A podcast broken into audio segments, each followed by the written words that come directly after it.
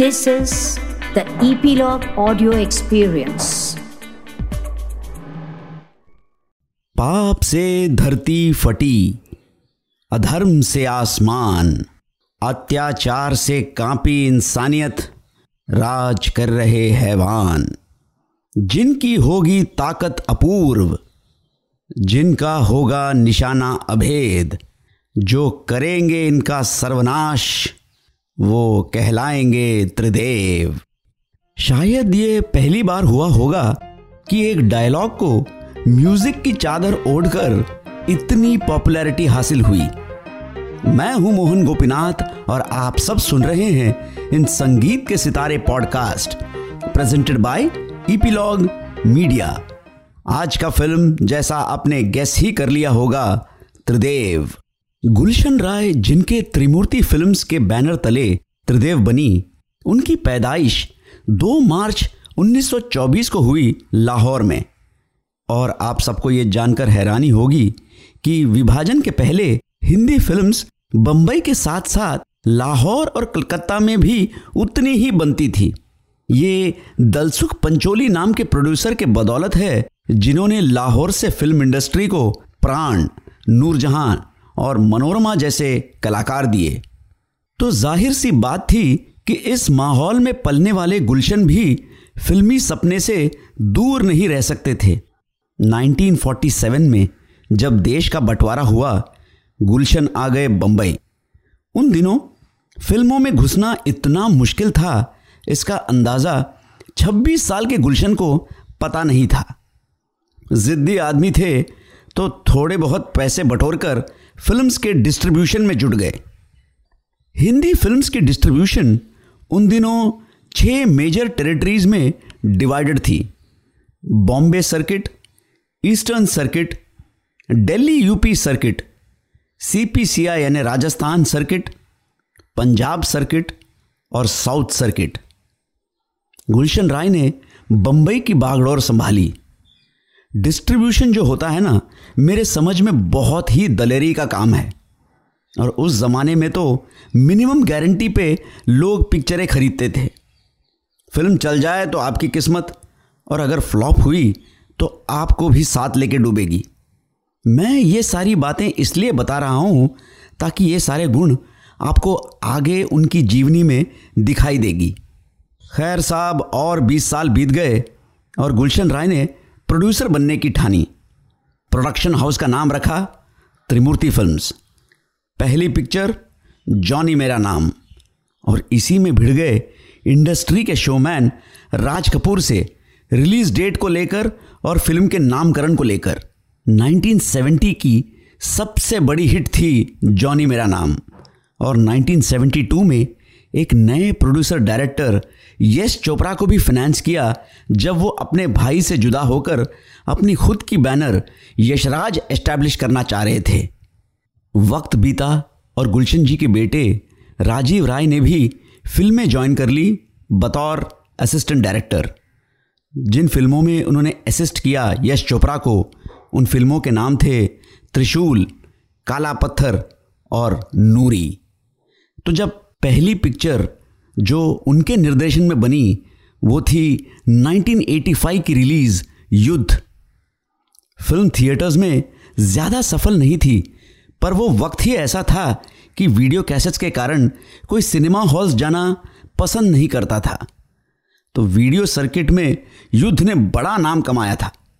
और आज जिस शब्द से अनिल कपूर फ़ेमस हैं, यानी झकास, वो इसी पिक्चर की देन है।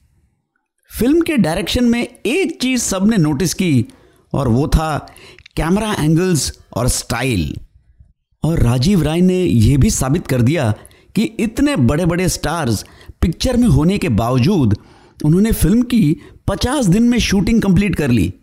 युद्ध के स्टार्स थे अनिल कपूर, जैकी श्रॉफ, टीना मुनीम, हेमा मालिनी, डैनी डेंजोंगपा प्राण, शत्रुघ्न सिन्हा नूतन इत्यादि। तो अब मल्टी स्टारकास्ट का चस्का मुँह लग गया तो राजीव ने सोचा क्यों ना इसी फॉर्मूला को आगे बढ़ाया जाए। तो जुट गए अपनी अगली पिक्चर में। नाम रखा गया त्रिदेव। आमतौर पे जब आप मसाला फ़िल्में बनाते हैं तो एस्टैब्लिश स्टार्स होने से एक आसानी हो जाती है ऑडियंस के नज़रिए से। पर जिस डायरेक्टर ने अनिल कपूर को एक नेगेटिव रोल दिया, वो सीधा रास्ता कहाँ अपनाने वाला था? आखिर बाप का खून कहीं तो रंग लाएगा? 1975 में निशांत नाम के फ़िल्म से हिंदी फ़िल्मों में नोटिस होने लगे नसरुद्दीन शाह। और चूँकि वो कन्वेंशनली गुड लुकर नहीं थे तो ज़्यादातर कैरेक्टर ड्रिवन रोल्स ही करने लगे थे। अब ऐसे रोल तो सिर्फ़ आर्ट सिनेमा में मिलते थे जो ज़्यादातर या तो श्याम बेनेगल या गोविंद निहलानी बनाते थे। हम पाँच, जो बोनी कपूर की प्रोडक्शन थी, उसमें थोड़ी बहुत कमर्शियल एक्टिंग करने की कोशिश की थी, पर वो तजुर्बा खासा अच्छा नहीं था। पर जैसी कहावत है, घोड़ा घास से दोस्ती कर ले तो खाएगा क्या? वैसे ही आर्ट फिल्म्स में रोल तो बढ़िया होते थे और कई नेशनल अवार्ड्स भी जीते, पर एक्टिंग फ़ीस बिल्कुल ना के बराबर थी। तो नतीजा ठन ठन गोपाल। ऊपर से थिएटर यानी रंगमंच का शौक, वहाँ पर भी तंग हाली। मिड एटीज के आते आते नसीर ने सोचा, यार, काम तो बहुत कर रहा हूँ, पर बैंक बैलेंस है ही नहीं। तो थोड़ा बहुत कॉम्प्रोमाइज़ करके मैं कमर्शियल सिनेमा की ओर रुख मोड़ लेता हूँ और देखते हैं क्या होता है।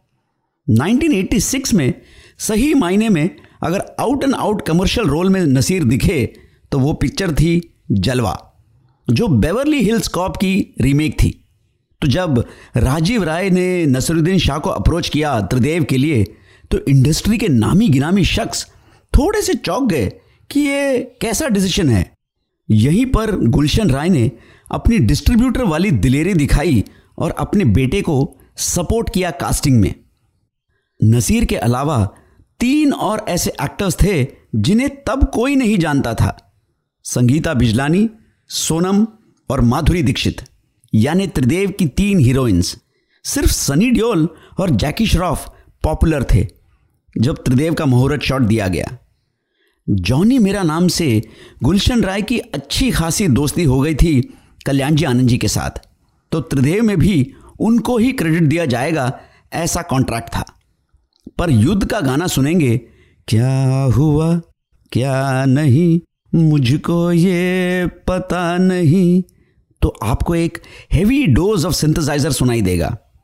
वो कमाल था, विजू शाह का, जो कल्याण जी के बेटे थे और बहुत ही गुणी म्यूजिशियन तो ऑफिशियली वो असिस्टेंट कंपोजर माने गए त्रिदेव में और हर एक गाने में उनकी छाप दिखाई देती है। पहला गाना मैं तेरी मोहब्बत में पागल हो जाऊँगा। एक कमर्शियल मसाला पिक्चर में इस तरह का सॉफ्ट गाना होना बहुत ही रेयर है। गाने को गाया था मोहम्मद अज़ीज़ और साधना सरगम ने। मोहम्मद अज़ीज़ तब तक एटीज़ के टॉप प्लेबैक सिंगर बन चुके थे।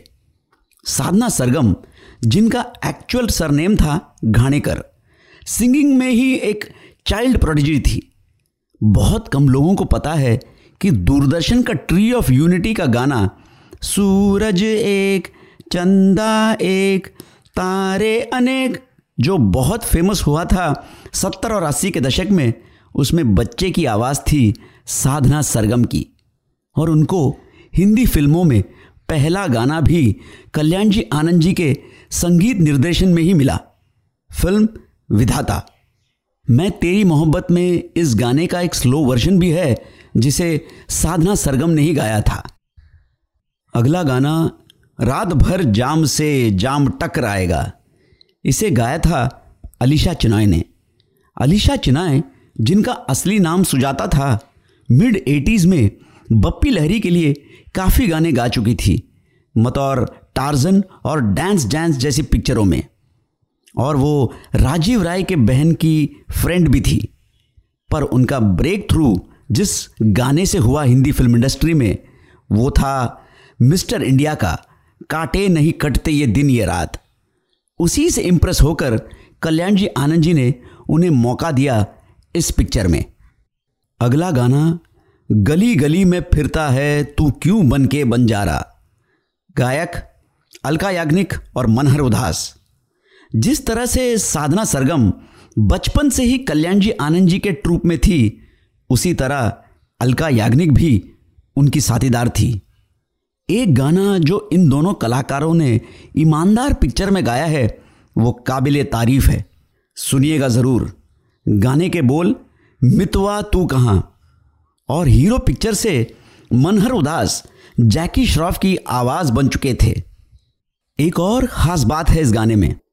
आपने इस गाने से पहले कभी एक हीरो को बांधनी दुपट्टा ओढ़े हुए देखा ही नहीं होगा।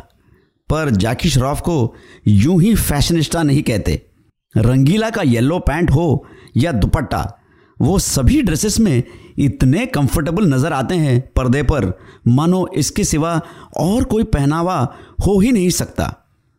इस पॉडकास्ट के सिलसिले में जब मेरी राजीव राय से चर्चा हुई तो उन्होंने बतलाया कि बांधनी दुपट्टा का आइडिया आयशा श्रॉफ, यानी जैकी के पत्नी का था।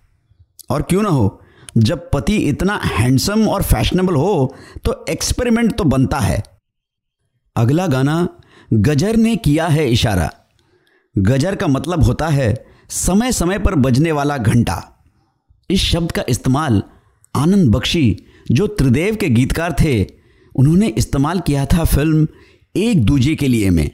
गाने के बोल थे सोलह बरस की बाली उम्र को सलाम। गजर ये शब्द पहली बार यूज़ हुआ था फ़िल्म बाजी में, जिसके गाने बड़े प्रचलित हुए थे। 1952 का वो गाना था, सुनो गजर क्या गाए। असल में जब पिक्चर शुरू की गई थी, तब सारा अटेंशन संगीता बिजलानी पे था, जो कि एक बहुत फ़ेमस मॉडल थी। पर त्रिदेव रिलीज़ हुई जुलाई सेवन 1989 को और तब तक दयावान, तेजाब राम लखन इन पिक्चरों ने माधुरी दीक्षित को श्रीदेवी के टक्कर की हीरोइन का दर्जा दे दिया था। और थी भी वो एक ज़बरदस्त डांसर तो इस गाने में जो हीरोइन साइड में नाचने वाली थी, यानी माधुरी, वो आ गई सेंटर में। जैसा कहते हैं, चमत्कार को नमस्कार। आखिरी गाना, यानी नगमा एल्बम बहुत कम गानों की किस्मत में होता है कि कई बरसों तक उस गाने की वजह से फ़िल्म याद रखी जाए। गाना तिरछी टोपी वाले बाबू भोले भाले, गायक अमित कुमार और सपना मुखर्जी। वैसे तो गाना ग्लोरिया स्टेफान की the rhythm is gonna get you से प्रेरित थी, पर ऑर्केस्ट्रेशन बिल्कुल देसी और पर्दे पर एक संजीदा एक्टर यानी नसरुद्दीन शाह को नाचते हुए देखकर ऑडियंस दंग रह गई। अमित कुमार ने एक इंटरव्यू में बतलाया था कि ओए ओए ये जो शब्द थे, ये एक लोअर स्केल में पहले कंपोज किए गए थे और उनके सुझाव पर आज जिस स्केल में सुन रहे हैं, वो रखा गया। इस गाने का एक स्लो वर्जन भी है, जिसे अमित कुमार और सपना मुखर्जी ने गाया था। लड़कों ने ओए ओए शब्द से लड़कियों को छेड़ना शुरू कर दिया तो करीब एक महीना बैन भी हुआ था ये गाना कहीं पर भी बजने से। फ़िल्म में कुछ सीन पर आपत्ति दिखाई थी सेंसर बोर्ड ने, और तीन महीने तक राजीव राय लड़ते रहे, और तब जाकर ए सर्टिफिकेट मिला विथ कट्स उस जमाने में ए सर्टिफिकेट का मतलब फैमिली ऑडियंस आएगी नहीं थिएटर में, पर राजीव राय पिता की तरह दलेर थे। मैंने पहले भी बतलाया था कि इस पॉडकास्ट के दौरान मेरी राजीव राय से बातचीत हुई और मैं तय दिल से उनका शुक्रिया अदा करना चाहूँगा। इस पॉडकास्ट में जो छोटी मोटी बारीकियाँ आपको सुनाई दे रही हैं, वो उनकी बदौलत है। वैसे तो तीन हीरोज थे त्रिदेव में, पर पिक्चर के असली त्रिदेव जिनकी बदौलत ये पिक्चर बनी, वो थे गुलशन राय, राजीव राय और विजुषा इस एपिसोड में बस इतना ही। सब्सक्राइब करने ना भूलें ऑन ईपीलॉग मीडिया वेबसाइट या फिर आपके फेवरेट पॉडकास्ट स्ट्रीमिंग एप्स जैसे Apple podcast Jio Saavn Google podcast Spotify और अगर आप एप्पल पॉडकास्ट इस्तेमाल करते हैं तो रेट और रिव्यू कीजिए संगीत के सितारे।